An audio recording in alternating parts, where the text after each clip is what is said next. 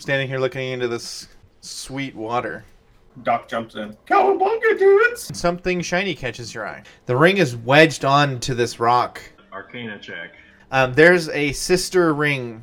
If that ring's going to be moved, you've got to reunite them. You see like a vortex appear in the water, and it sucks like all the water around here. It's just, it's gone. It's dry. You almost look like you're in some kind of an auditorium. The four doors are labeled machine, mind, body, and heart. Thousand So, gold hear coins me the out. other day. It's charity must come deep. So clearly we have to have sex with an ugly chick. Like Mm. real Oh my in god! Just, just give, give it a, a thought to what heart represents. So I said it needs some good old fashioned loving. Eventually, you get to the Crescent Isle. The Crescent Isle was one of the first places that was struck by um, the Coronid after their home island cluster of Giazli was destroyed Mm. uh, by magical means. And that sign reads, um, it literally says, the Almighty Malachi. There's a big open cavity in, it, in this robot's chest. Yeah, I shoved that orb right in. Someone says, You like my puzzles? I say Malachi? My name's Willard. You are going so far from Brad Pitt to freaking uh, God Bongiorno and uh, And Willard sort of freezes. You see a small, like a Pikachu size, um, and it's it's sort of floating above above you all, and it says, "Hi there, I'm Malachi." Its magical wavelength is of the same kind as your obsidian arrowhead. so uh, why hide? I don't know how I survived that quarantine, why I got lucky and not some other Jin. All I know is that at any moment it could be taken away. Plans fall apart because you don't have things tied up. You have to make sure every last thread is accounted for. You've got a lot of building left to do. So so what now, um, Malachi? Are you gonna remain here until you feel safe and think, until we deal with this world eater? All we can do is fight it. What exactly forced your brother into these stones like the one I hold? And A very strong magic by a very angry god. what do you think the uh, the Jin would do if they were freed from their shells?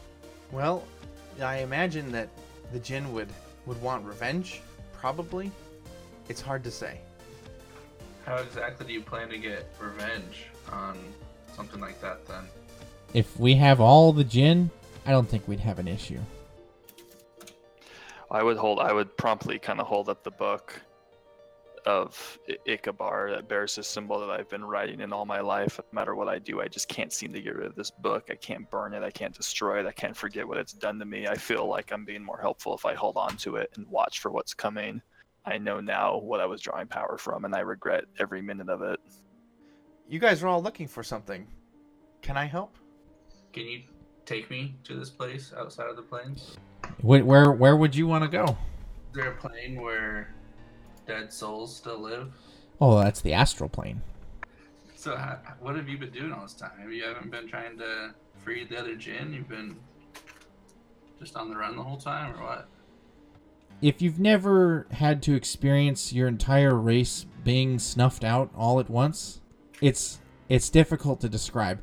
It's not a place I want to go back to. It's not that I haven't tried to free my brothers and sisters. It's more like I just I can't. But the reality is they they weren't you know just because the jinn have magical powers doesn't necessarily make them useful. My people who were best at it they they sort of formed their own factions. The the Ifrit, uh, the Marid and the Shaitan. You know, the Ifrit were always uh, they were they were more in the Valley of War. They really enjoyed the fight.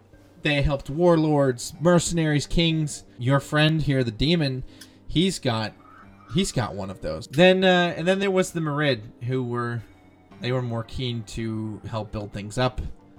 Um, I'm technically of the Marid encampment. Uh, um, the Shaitan were a little different. They really liked uh, the wild magic of some of the creatures that exist out in the wild. Uh, beholders, dragons, the kraken. I don't know how many it's going to take to beat this world eater. I can tell you that you're not quite there yet. Oh, do you know anything about the Shrike? In general. Yeah, I hate that guy. Where was the last time you saw it? Well, just recently it showed up in Cloudhenge.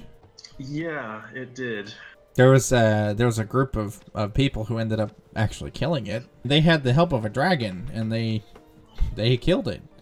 God, do you know anybody that has a dragon? Their names were uh, Tyrek, Soren. There was another one named Cook. Someone named Milo. So this is just a band of adventurers with a dragon. Well, I have no, I have no way at this point to convince you, Malachi, that Clef is uh, uh, innocent of these crimes committed against your people. I can see the motivation. If they want to keep their own creation alive, somehow the sacrifice of destroying magic might be the cost for them. Yeah, I mean you've you've lost people, right? So I'm I'm sure you can relate to the the idea of if I just do this one thing and that it will save this other thing that I love, then that might make this thing okay. And that's what I'm afraid of is even those gods who everyone says are good. Pleth, I mean, you'd think he'd be pretty chill. He's the god of nature, right? Even someone like that, that that very well may have been the beginning of the end of my people. I have no way of knowing.